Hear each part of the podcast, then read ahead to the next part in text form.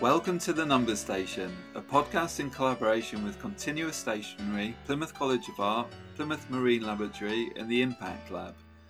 My guest is Dr. Lee DeMora, Marine Ecosystem Modeler at Plymouth Marine Laboratory. After completing a PhD in High Energy Physics at the University of Lancaster and CERN, Lee now studies models of climate change at PML with a focus on marine modelling, model evaluation, and has a side interest in music. Our main topic in this podcast is Earth System Music, a project that Dr. DeMora and colleagues took to the Blue Dot Music and Science Festival at the Jodrell Bank Radio Telescope in 2019. In brief, the project takes simulated data from the United Kingdom Earth System Model, the UK ESM, such as ocean pH, ocean current speeds and direction, and is then translated into musical form in a process termed musification. The aim of this podcast is to understand the process involved in more detail and find out how we, as non-scientists, academics, researchers, artists, and policymakers may work with scientists to interpret data and participate in various capacities. So, Lee, over to you. How are you today? Hi, yeah. Thanks for having me today, Nick. Everything's going well, I think. Good. I'm pleased to hear it. So that was quite a rough introduction of what is quite a complex topic. So just off the top of your head, what would you like to add to that? I'd just say that it's not the main bulk of our work within the UKSM, but it's an interesting and sort of fun way to hopefully explain some of the methods that we use to model the Earth climate. To me, seems a bit like how trying to scratch an itch that scientists must have very regularly, which is how do you get this really important data out into the public sphere without it sounding completely onerous and as if you're sort of preaching to an unconverted, unintelligent sort of gathering of people. And your project seems to really answer that, Lee, in that you can show this important data, but in a fun and engaging way. Yeah, well, thanks for that. That's really kind of one of the main goals of this project. We have all this scientific data from the UK Earth System Model and other models. And the thing is, the general public, they know a lot about climate change. People would have heard about it. They would have watched the David Attenborough programs. They would see it in the news regularly. But what people don't necessarily know is how we make these calculations and how we make these predictions. What are the tools that we use as scientists to, find out about what the future climate will look like? And so the Earth System Music work aims to introduce some of the methods that we use in Earth System modeling and make them more transparent and more clear for the wider public. And why is that important? Well, I'd like to think that, I guess the public may seem to think that models are like a black box that you switch on and then you get a simulation out the other end. Whereas, in fact, there's a lot more to it than that. There's a lot of, we make sure that we understand everything that happens at every step along the way. We don't just produce one simulation and say, this is the world, this is what the future will be like. We'll have, a wide range of experiments that cover every aspect of how the model can behave. And then hopefully using all of those different experiments together, we can have an idea of the uncertainties in our model, how much we can trust them, what range of possible futures the model can predict, how the model will behave in the absence of human pollution in the atmosphere, in the absence of carbon dioxide, anthropogenic carbon dioxide, I mean. And so with all of these different experiments that we produce, we hope that by explaining them more clearly, the wider public will have more more trust in climate models and believe our predictions with a bit more, have a stronger belief in them, basically, and a stronger acceptance of them. And we're going to touch on that idea of public trust in the data a little bit later on in the podcast. Where did the idea come from? Well, so the UK Earth System Model project had a stall set up at the Blue Dot Music and Science Festival at Jodrell Bank last summer in 2019. We had all sorts of really cool stuff for the wider public. We have a spherical touchscreen where we showed models, our model results. We had several screens. We had like a little game show panel. We had some puzzles for the kids, some coloring and stuff. But we didn't actually have any music at the Science and Music Festival. So when we got home from this festival, from our outreach stall, we decided let's see what we can do and see if we can make some music from our model. And so that was the genesis of the Earth System Music Project. So it sounds very much as if you were instrumental, if you can forgive the pun, in helping sort of get this project off the ground, because you have a musical as sort of interest as well. Yeah, I have a strong interest in music. I've always loved music. I first learned to play, I think, the recorder and the clarinet when I was 6, 7 years old, and I've been making music ever since. But I mean, I must admit, I'm certainly not the first person to take scientific data and create music out of it. There's quite a wider range of pieces available, and so I looked at these pieces, and many of them, like I think there's one called the Climate Symphony, for instance, and they're beautiful pieces and they're performed live, but they all seem to use observational data sets, which means that they're limited to the data that's available in the recent past. So basically from 1960 onwards to now. So Lee, where is the data from? Well, so, the United Kingdom Earth System Model is a simulation of the Earth System.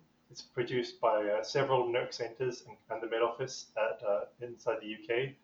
So NERC is the National Environment Research Council, and this is a series of research centres around the UK. And according to their website, and there's a link to this in the show notes, they have centres for Antarctic surveys, geological surveys, atmospheric science, and Centres for Earth Observation, and that's the one that Lee's talking about. He also talks about CMIP, and that's something to bear in mind because it crops up later in the podcast. It's made by a team of 20 or so core scientists, with 150 sort of people outside the core group also working on it.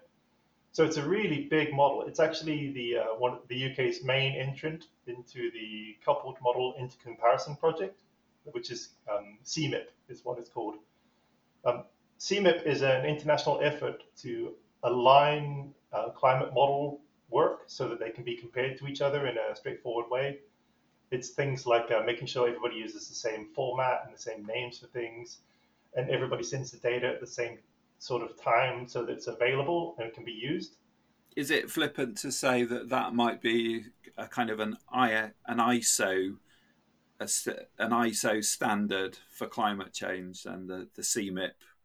Yeah, it's sort of a set of standards, but it's also a project in its own right, the CMIP, and they're currently on the sixth version of it, so CMIP6 is what it's called.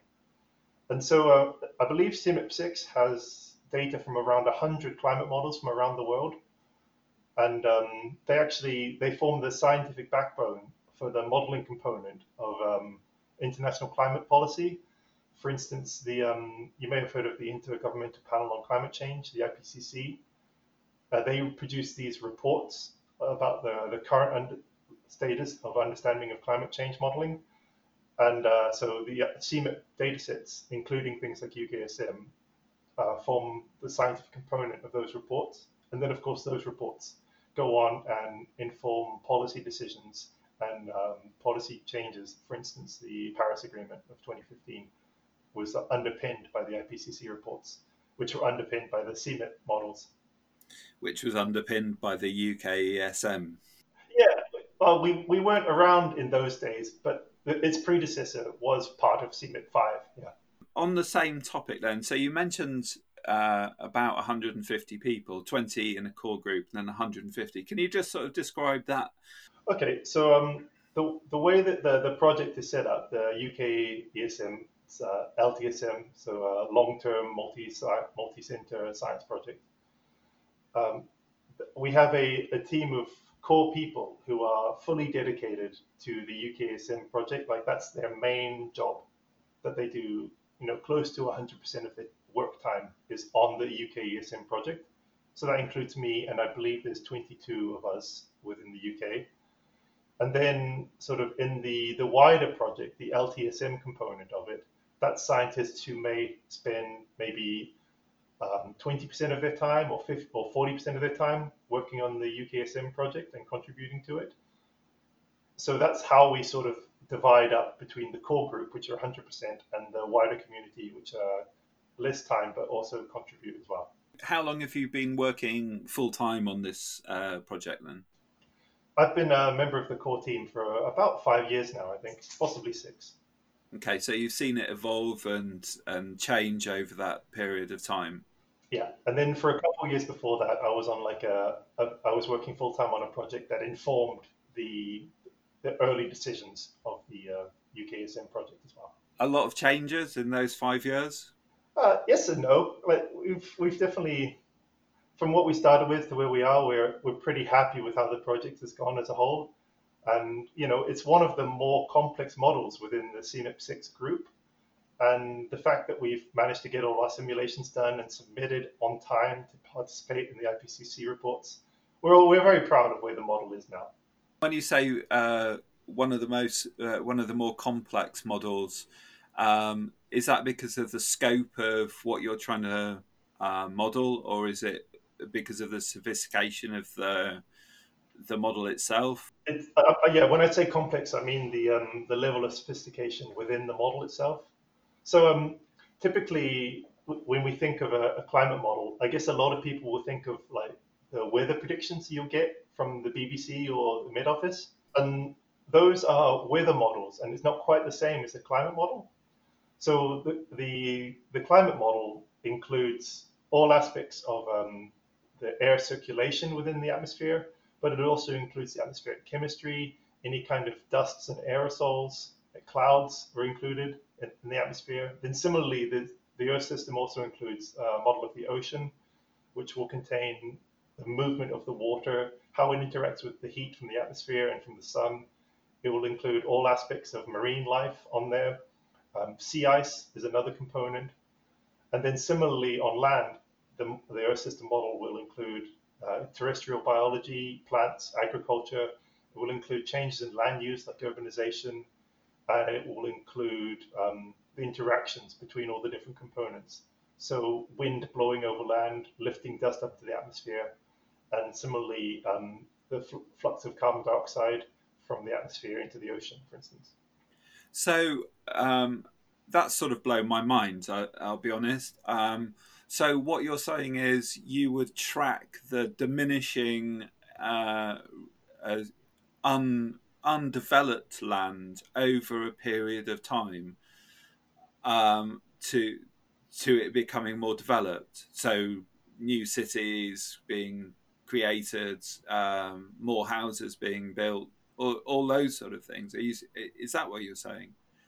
Well, within the context of CMIP models, of course, we can't model, you know, human behavior, like someone building a house at a certain point in time. The grid that we use for the land surface and for the ocean and the atmosphere, in fact, is around 1 by 1 degrees. So 1 latitude by 1 longitude. So this idea of 1 degree latitude, 1 degree longitude is a way of breaking up the planet into grid formation, and each of the cubes of that grid are 100 kilometers by 100 kilometers at the equator, and then they get smaller as we move towards the poles. So we don't do anything as complex as, you know, roads and cities and things, but what we'll have will be a fraction of that land which is urban. So say 5% of the land within a 1 degree box is urbanized.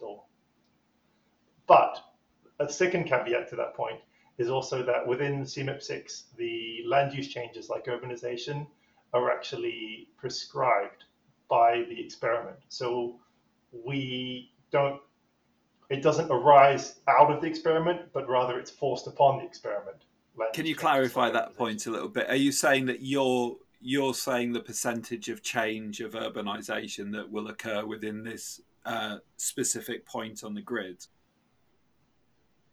We'd like to imagine that the models are fully free running, but they're not entirely free running. So you can't just set it off and then let it go and it will produce all of human history and then get to the now and then go into the future. Like, there's a lot of things that are prescribed that are sort of imposed onto the simulation. So that would be things like urbanization, but I mean, a better example would be the amount of carbon dioxide in the atmosphere. So that is a prescribed feature that is included in many historical simulations. So the climate responds to the historical carbon dioxide instead of free running and producing its own. So let's just focus on the carbon dioxide. So when you say prescribed, does that mean that you're saying what the level is? Yes, that's exactly. So there must be a point then in the models, sort of reaching up to the modern to the present day, that it was running on its own, on itself, and then at a certain time you interject with this prescribed quantity of CO2s. Is that correct? That's exactly right. Yeah. What you've just brought up is the concept of a pre-industrial control model. So what a pre-industrial control model is it's exactly that. It's a model of the Earth's climate system where there is no industrial revolution. So it just keeps on running as if none of the burning of the coal and the atmospheric pollution occurred. So it will just keep running and it will go through its own natural cycles. And we just keep that running for as long as we need to. And then from there, we will branch off historical simulations, not just one, but several at different points along the pre-industrial control run. So that we say, okay, it's the pre-industrial control run. It's run for 500 years now. We're going to say this year is 1850, and we start the Industrial Revolution now. And then we'll let the pre-industrial control run go for a little bit, and then we'll start a second historical simulation. Let's say this one's at 620 years. So now the year 620 of the pre-industrial control run is now year 1850 of our second historical run. And so we produce several historical runs from different starting points along the pre-industrial control. So it's two different kinds of simulations that we produce, and funnily enough, we actually use these concepts in the musical pieces.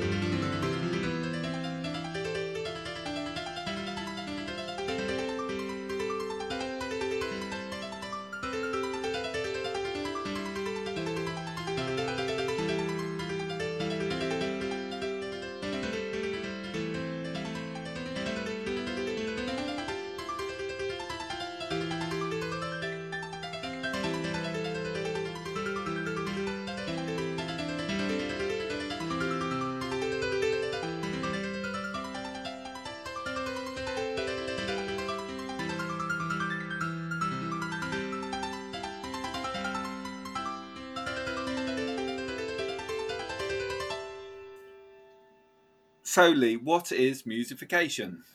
Okay, so musification is the process of turning data or information into sound and then into music. So it's quite common that we have used sound for monitoring certain things. For instance, in medicine, it's very common, but also in things like in places where the visual system is preoccupied already. So underwater diving and mining tend to use these kind of things.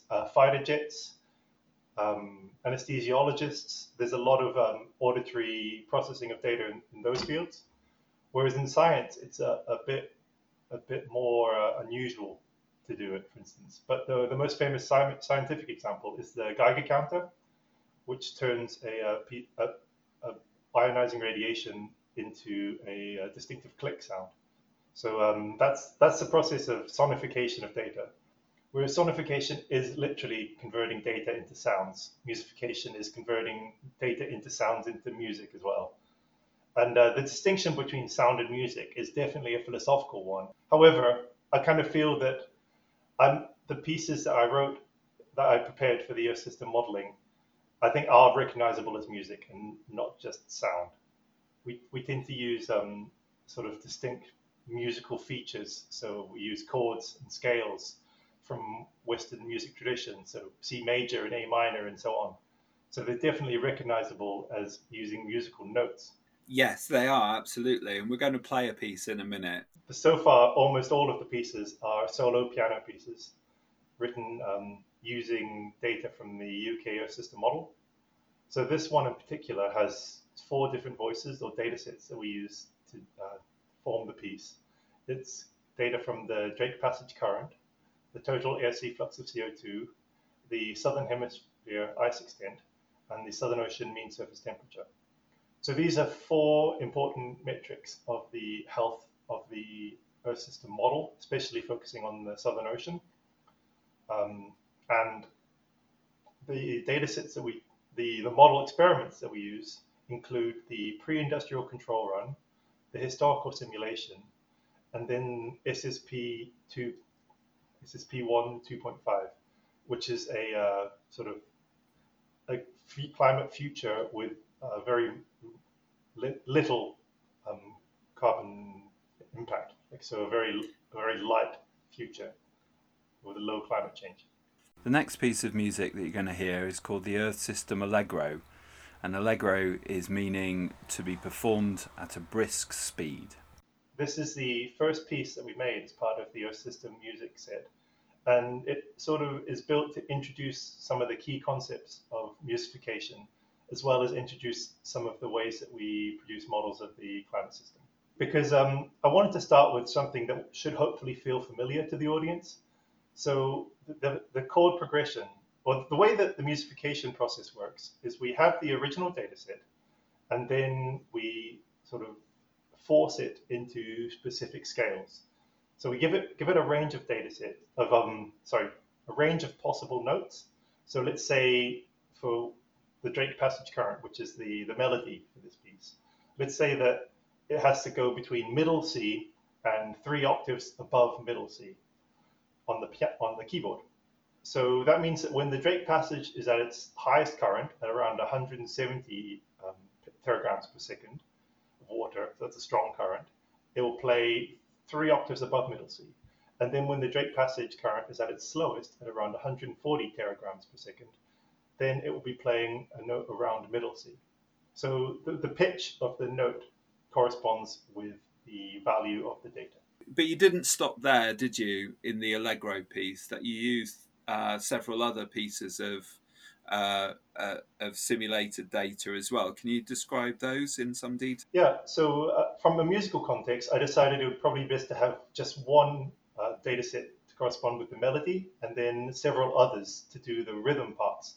So in typical musical pieces, the melody is the highest set of notes and then the other ones are the lower notes. So that's what I've done here as well.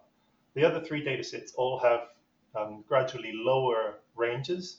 So I believe that the air sea flux of CO2 is about 2 octaves below middle C to middle C. And then the southern hemisphere ice extent is around 3 octaves below middle sea to 1 octave below middle sea. And then the southern mean temperature, Southern Ocean mean temperature is lower again still. And instead of being allowed to vary within each note of the scale of C major, these three data sets vary along the familiar pattern of C, G, A minor, F. This is the so-called 4-chord song that you probably know from, for instance, the Beatles song, Let It Be, or Bob Marley's No Woman, No Cry.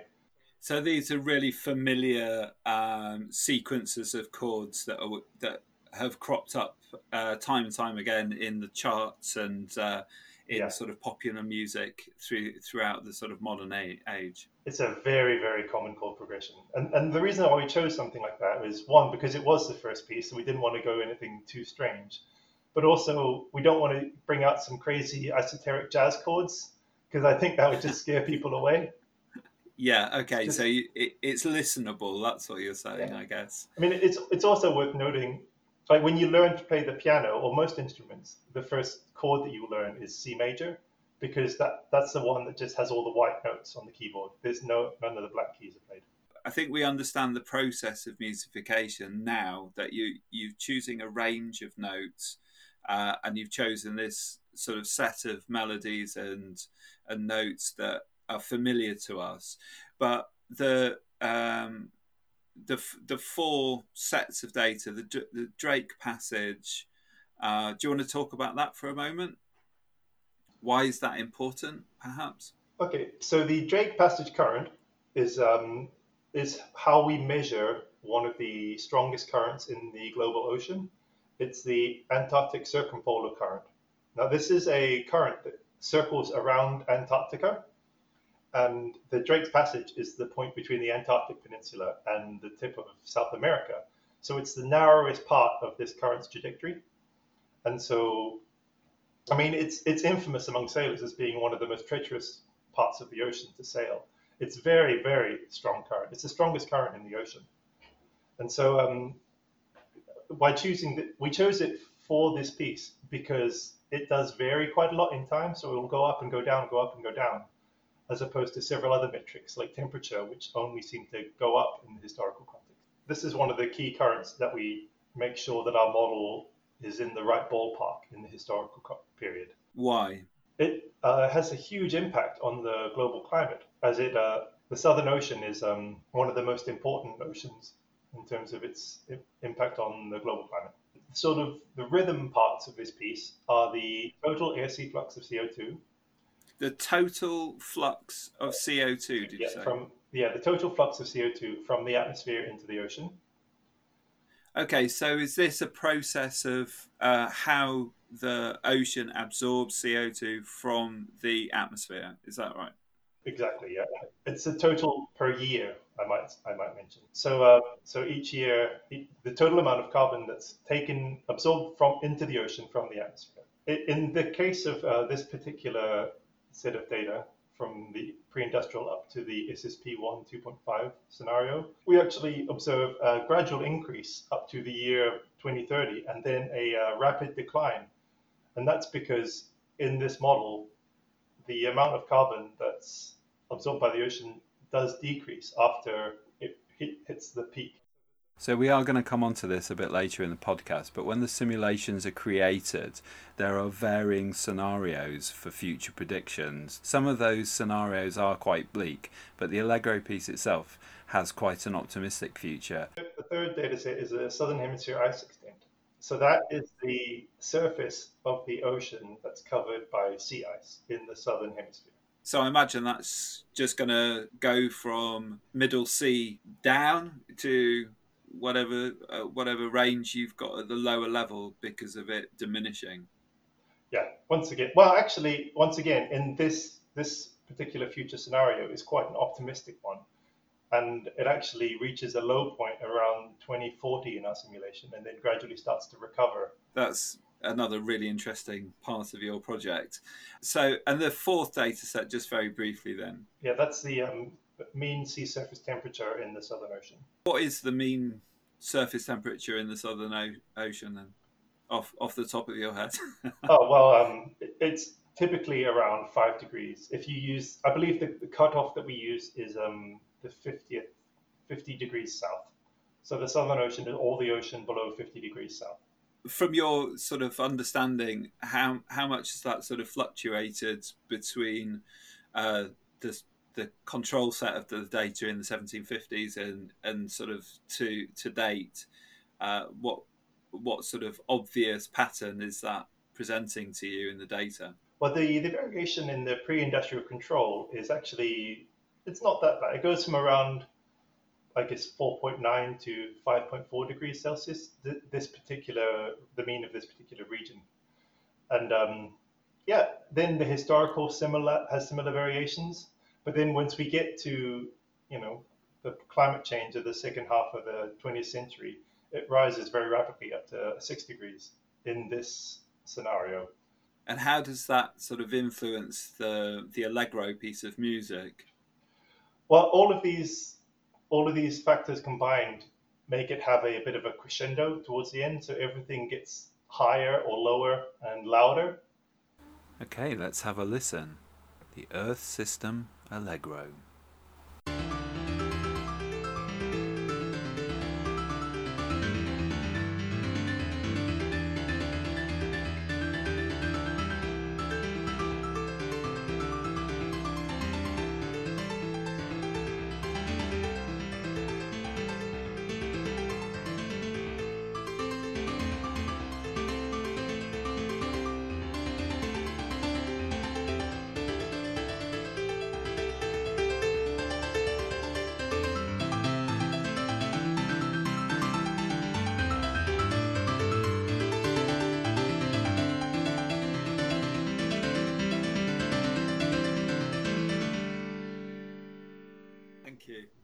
Okay, Lee, what are the three component parts of the data sets that we look at in these pieces of music? So it's a big part of how we produce models of the climate are the different experiments that we can run with our model. So, I mean, people tend to encounter climate change models when they do encounter them, thinking about the future scenarios. So this model says that the temperature will rise by this amount by the year 2100. And so that's generally how people encounter them. However, you can't just have the model start in 2100 and get the right answer. What happened today depends on what happened yesterday. And it goes back quite a long way. So in order to produce accurate prediction for the future, we need to have an accurate model that produces the recent history as well. And once again, to get a model that produces the recent history, we need to have produced a model that can run quite happily to equilibrium in the pre-industrial settings as well. So those are the three primary kinds of models of the Earth system that we use. So the pre-industrial, the historical, and then the future experiments. There are others as well, but those are the main three that I've used for these pieces. So the way that I've been thinking about this is the sort of 1750s to the 1850s is like an experimental control in the sort of old-fashioned kind of science sense that you need a control mechanism in your experiments to make sure that everything's working. Does that sound about right to you? Yeah, that's exactly right. Although the actual pre-industrial control run didn't just run for 150 years, it actually ran for more than 1,000 years. Obviously, then we have the sort of more recent times where I presume that we have got some observational data, and then which is the middle part of the experiment, and then you have the future, the predictive models. And these can be broken down into many different categories, but if you've got three or four, what are the main three or four categories that you sort of simulate?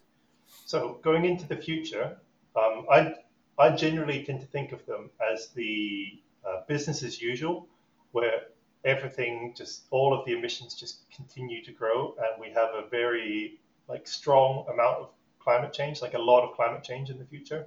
We're talking 5 or 6 degrees of global warming by the end of the 21st century. And then there's sort of middle road scenarios where we get 3 or 4 degrees of warming by the end of the century. And then there's sort of green scenarios where we try to keep it to 1.5 or 2 degrees. So we actually produce 5 scenarios in total that go on that spectrum. But in the music, I've only used 2 or 3 of them, I think. No, 3 of them. Okay, and so the Allegro had a business as usual.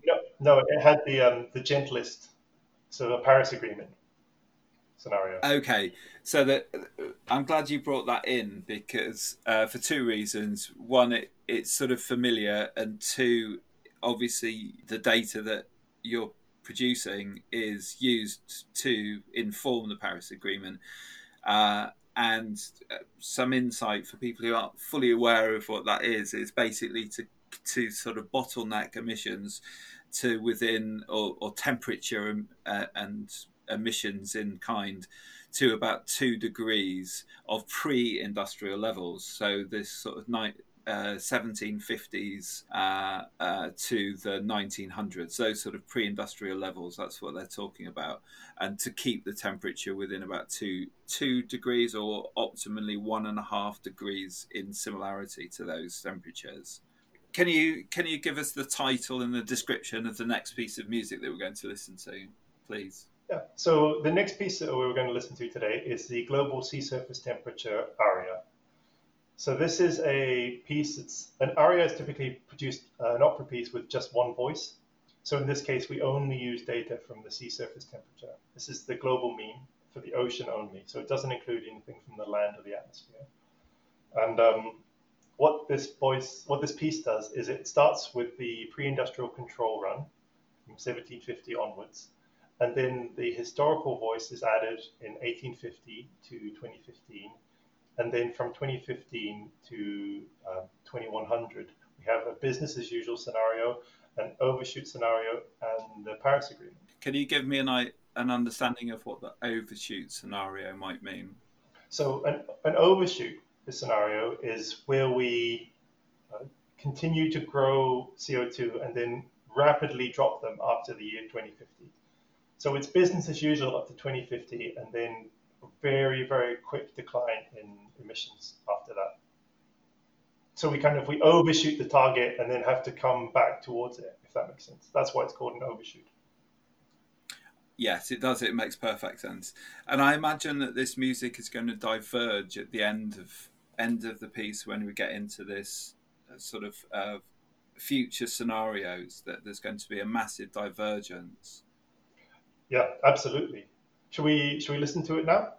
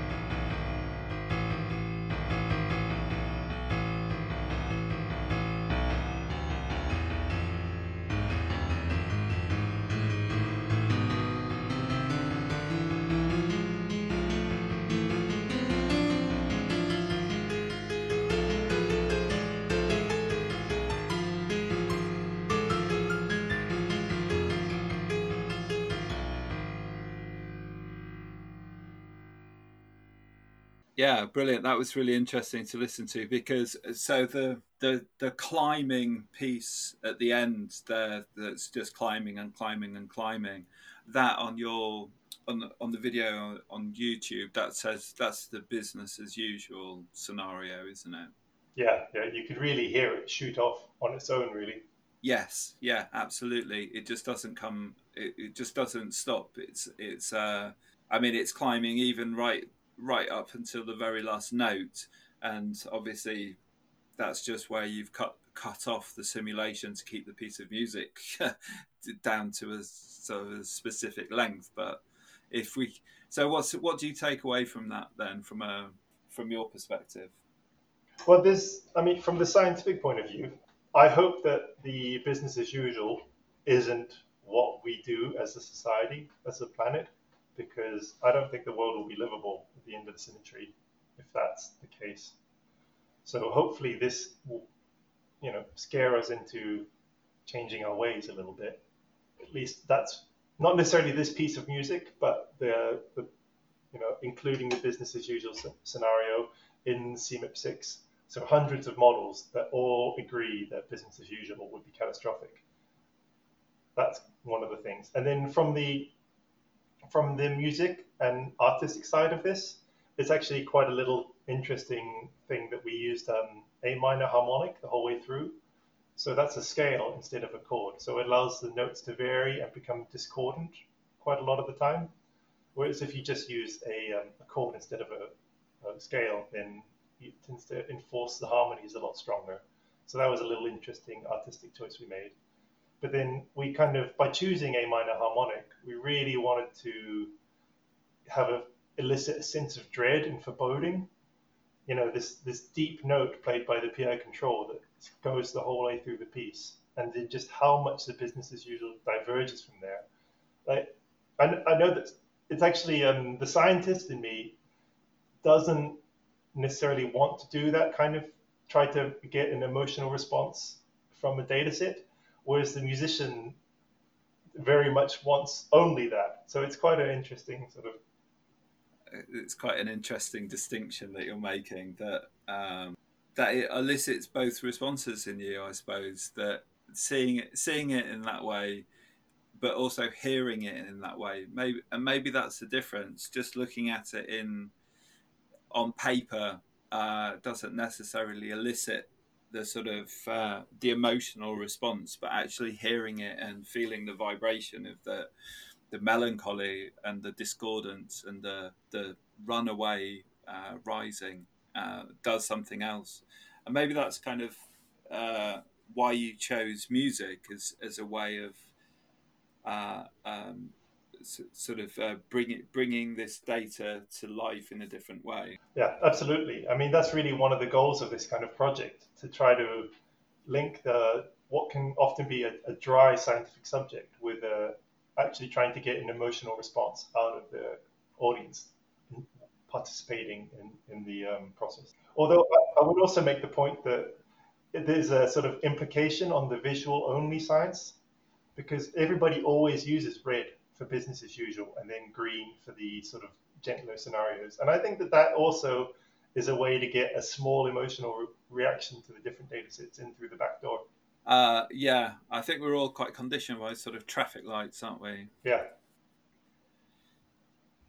What are the aims, just briefly? One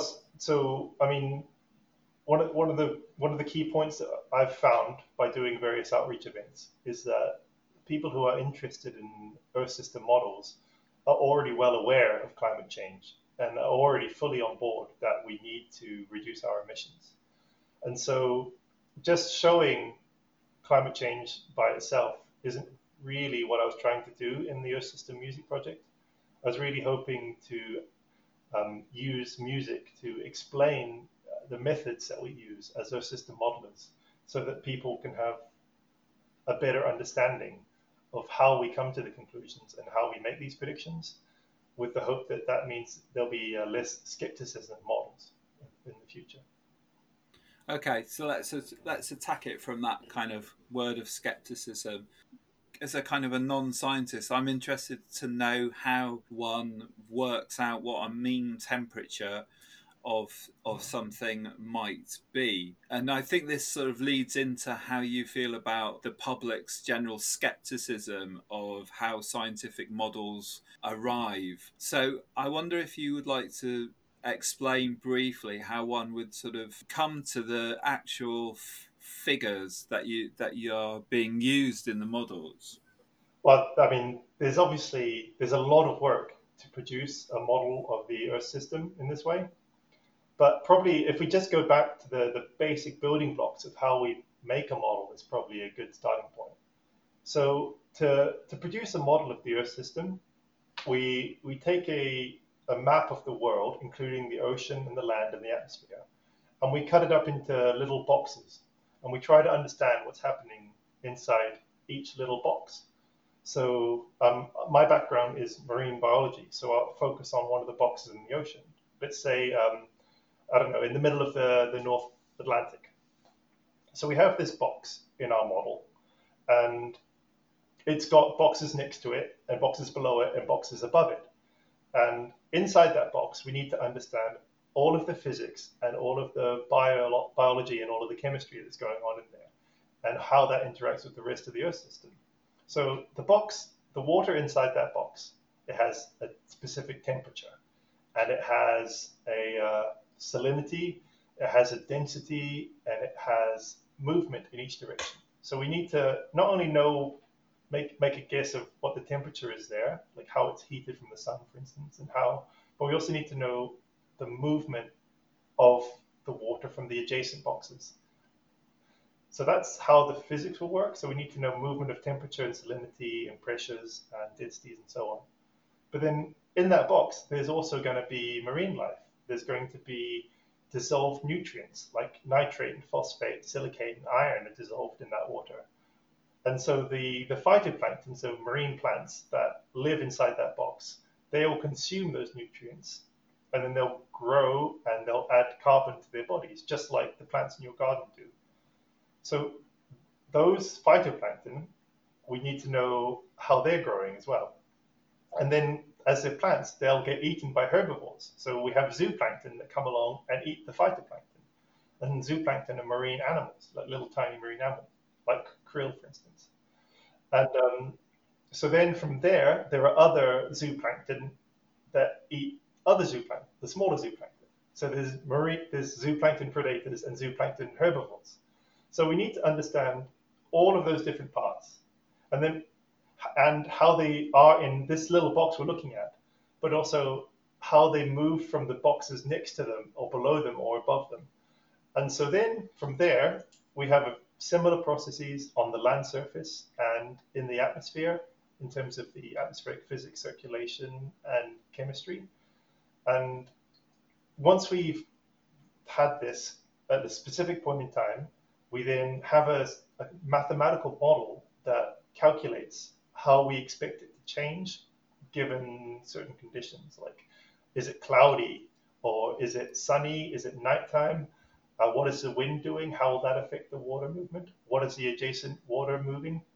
And so we turn the handle and move it forward an hour, and then we calculate what the ecosystem is doing. And then we turn it forward, move it an hour forward, and we do that for thousands of years. And when we look at data, like for instance, in this figure, in this piece, the global sea surface temperature, we look at every single box in the surface of the ocean, we look at the temperature of that box, and then we take an average of them. And then we take the average of that for the entire year. So that's how we get to these data sets. It's actually quite a complex process. And that's why it takes so many people to do it. So if you're producing models with such complexity, that must mean that other scientists can use that data as well and that model for their own projects. Yeah, that's one of the basic tenets of the CMIP project, especially CMIP6, is to make sure that everybody's models are available to the general public, to other scientists, but also to the public, and that all of the data meets a set of standardized formats so that you don't have to write a different interface for each model. So there's actually a model available from, well, I think there's 100 models in CMIP6 at the moment, and all of that data sets are all available to the public, to other scientists, and even to artists if they want to take an interest in start investigating it themselves. What's the next meeting similar to the Paris Agreement? I thought there was supposed to be one this year, but it's been cancelled in Glasgow. Yeah, it's been postponed for another year. Yeah. So it's going to be in September 2021. And so they have these COP meetings, they're called. They have them every year, although this year, you know, it was postponed. And I believe it's every 5 years, they have a sort of a bigger meeting where they have summaries and they have policymakers and they come up with these kind of decisions. So the Glasgow was going to be the next one, the next 5 year one. So data sets like these are used in those meetings in order to inform policy decisions. But so how does this stuff get delivered to people who are making, who are actually signing these agreements? The process of getting the scientific data from CMIP into something like the Paris Agreement. There's the Intergovernmental Panel on Climate Change assessment reports. So those are reports that are produced every 5 or 6 years in line with the COP meetings. And those take these data sets, compare them, they evaluate the models to make sure that, the models are able to reproduce the historical performance as well as the future stuff. And then those data sets and those model outcomes are summarized in the assessment report documents, which are still, I've got one in my office and it weighs 4 kilograms. It's like 1,000-page book. It's called a summary, but it doesn't feel like a summary. And so the opening chapter of that is the summary for policymakers. And that's 20, 30 pages that covers everything using really clear, really layman acceptable terms. And I think lots of people should read those. And it should be relatively easy to understand the current state of climate change from that document. And you say that the data is also available for anybody. I don't know if that's like a Freedom of Information Act or something that applies to this sort of data, or it's just that scientists are quite happy for their data to be in the public sphere, but people can then go and interpret that data or use that data in their own way. Is that correct? Yeah, absolutely. Yeah, the data is available through a web portal. So I think it's if you just Google or use your search engine of choice and look for CMIP6 data, it's available. You click on the ones that you want, and you click the download button. Now, it is big. It's very large files. Just the UK's contribution. So the UK ESM and HadGEM3 is the other UK's climate model. Between the two of them, they've produced 5 petagrams of data. So I think what Lee means here is a petabyte of data storage, which is equal to 1 million gigabytes. So make sure you've cleared up all your erroneous documents and made a little bit of space before you start downloading a file of that size. A petagram is a unit of mass, and it's equal to 1 with 15 zeros after it, so 10 to the 15 grams, and it's often used to describe carbon dioxide. For CMIP6, so that will fill up your laptop several times over if you want to download all of it. So I think you need to be a little bit sort of cautious in terms of what you actually want to look at, but it's all there, and there's 100 models that are available. Right. But basically, so obviously working with data of that kind of quantity requires quite sophisticated core processors. You're not really going to be able to run it off a 10-year-old Dell Inspiron laptop like I'm using, I suppose. Well, it depends on what you're looking at. Some things are, a lot of the work is already done for you. For instance, if you wanted to look at the global sea surface temperature average, that data set may well exist, and it will be, it won't have the latitude or longitude components or the depth. It will just be a time-dimensional data set. So that will be a few hundred kilobytes. It'd be very easy to download. But if you want to look at something like the surface flux of CO2 or ice extents, like that may be a little bit harder. Right.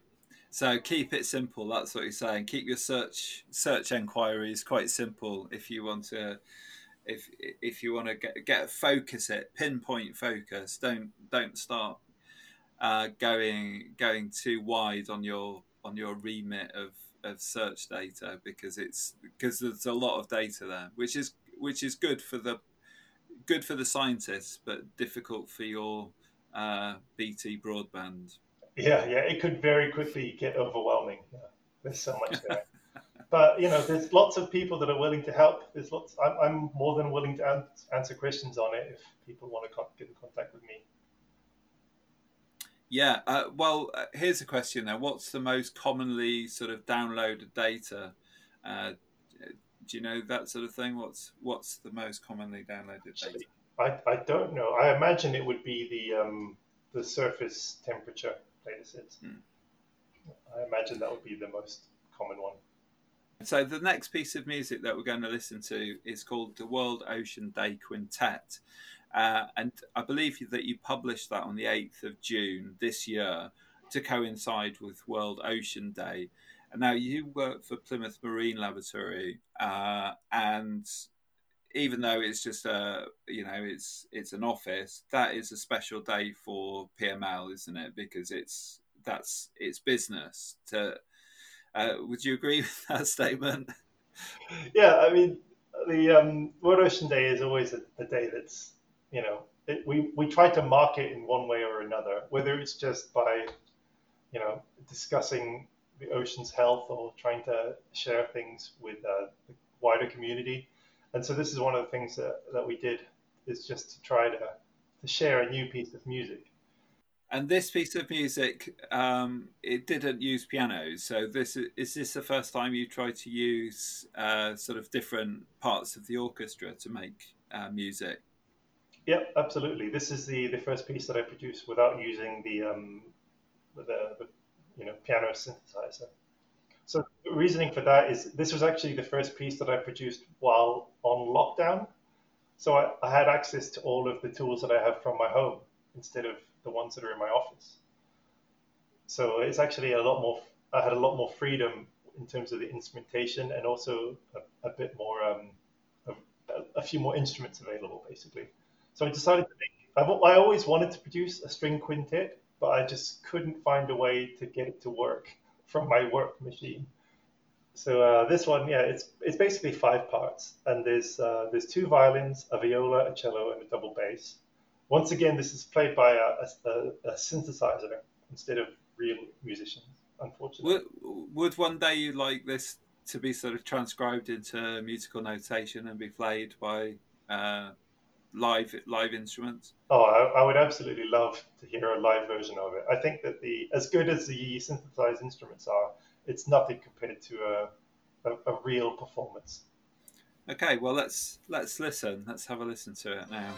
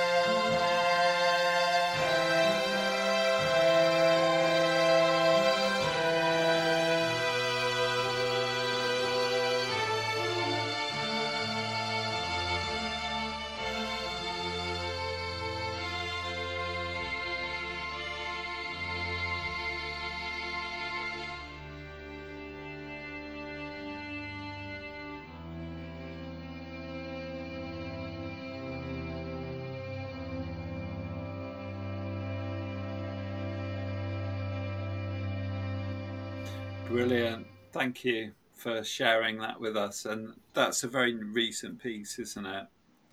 Yeah, it was from earlier this summer. So in this piece, it has various future scenarios, a wide range of all five scenarios. But the interesting thing is that the data set we used was the marine primary production. So primary production is the amount of growth by the phytoplankton in our model. So how quickly marine plants are growing, how much they're growing. And one of the things that you'll see here is that in the historical scenario, they all are in the same sort of range, around 48 pictograms per year. And then when we get into the future scenarios, there's the models with the strongest climate change have the largest reduction in marine primary production, which means that if we have worse climate change, we have less life in the ocean. Yeah. One of the musical techniques that we used here was, as well as linking the pitch with the data, we also linked the volume, the loudness of each instrument. So as you get this sort of the oceans becoming less full of life, the music becomes significantly quieter as well. And I think that, combined with the selection of minor chords that we used, it actually kind of, it does try to evoke that emotional response again, that we should feel bad for the oceans. As it gets quieter, you do hear it dying a little bit. As we were planning this podcast, we decided to reach out to the communities in Plymouth College of Art to give the opportunity for people to ask any questions to Lee. So we're just going to do a really short segment with you, Lee, if that's all right, with just a few, if you've got time for those today. Yeah, absolutely. And they've come in anonymously, so I can't give the name of whoever submitted these questions. If you're ready, I'll fire a few off at you. And the first question that we have is it now too late to reverse climate change? Well, we've already had around 1 degree of warming relative to the pre-industrial period, and we're likely locked in to 1.5 degrees of warming in total. So another 0.5 degree warming by the end of this century. Beyond that, it's possible we'll have 2, and also quite likely, unless we really make some significant changes in the next 10 years. And beyond that, 3 is hopefully less likely. But yes, we are too late to reverse all climate change. Are you ready for your next question? Yeah, sure. Is carbon offsetting actually advantageous? Well, it's a bit of a thorny issue, and it really needs a lot of thought and clarification. I mean, I'd like to preface it by saying I'm not an expert in this area, and it's not something that I've personally worked on. But there's if carbon offsetting is just growing forests, then there's a lot of issues that need to be addressed before you can just start planting trees. For instance, if you just grow a monoculture of a single tree forest, you know, that can affect the biodiversity. It may affect the land life that lives in that forest. If you try to grow a forest at a high latitude in places that would be historically covered in snow, then you're affecting the local albedo and making the land darker in winter. So you're actually adding additional warming to that region. And if you plant the trees in like a grassland or a savanna, then you're changing the natural environment, and that can also have risks. There's also the open question of, what a forest fire is going to look like in 30 to 50 years. What if you plant a huge trillion tree forest in a region that is going to be highly susceptible to forest fires in 30 years? But then that raises the chicken and egg scenario. You know, will it be susceptible if you plant the forest or not? And it's actually there's a lot of open questions over it, but that doesn't mean that it's all bad. You know, it is a good way to absorb carbon out of the atmosphere in the short term. We just need to make sure that it stays out of the atmosphere in the long term. Thank you. That's a really in-depth answer to, like you said, a thorny issue, and I hope that actually helps to sort of rethink this assumption that offsetting is the way forward. So thank you for that. So because Plymouth College of Art is an art college, I've also got a couple of questions that sort of head in that direction. Are you happy to answer a couple of those? Of course. Once again, I can try. I'm not sure who asked this question, but it is, who do you want or need to reach beyond the scientific community with your research projects? Well, so yeah, in general, we want the wider public to be as knowledgeable as possible about science, especially climate change science. You know, there may be a lot of issues out there where people, while they're aware of climate change, they might not fully understand, you know, how we can say certain things or how our methods work. And so with the Earth System Music Project, we really just want people to sort of understand the methods. And hopefully if people understand the methods, then there'll be less distrust in climate sciences. Great, thank you. That's a good answer and I like it. So the next question is, what do you think can be the contribution to some of the issues mentioned by artists and creative communities in general? And how would you see them respond to the empirical data provided by institutions such as the Met?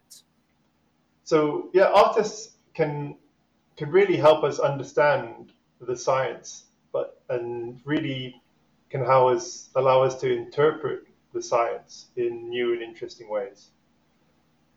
And I think artists can also help us understand how we should feel about the scientific results. Great, thank you. So the final question I think for today is, what role do you think that artists have in all aspects of projects such as the UK Earth System Model and in the reinterpretation of data? So I think that artists and art plays a big role in science communication.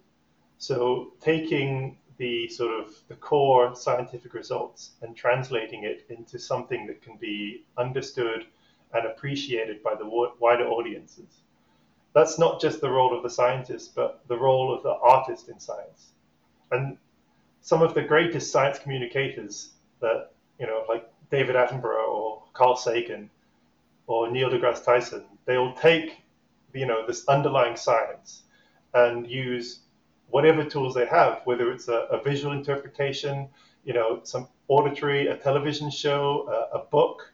And these are ways that we actually can get science into people's living rooms and in front of their, you know, in front of people, and getting as many people as possible to appreciate the science.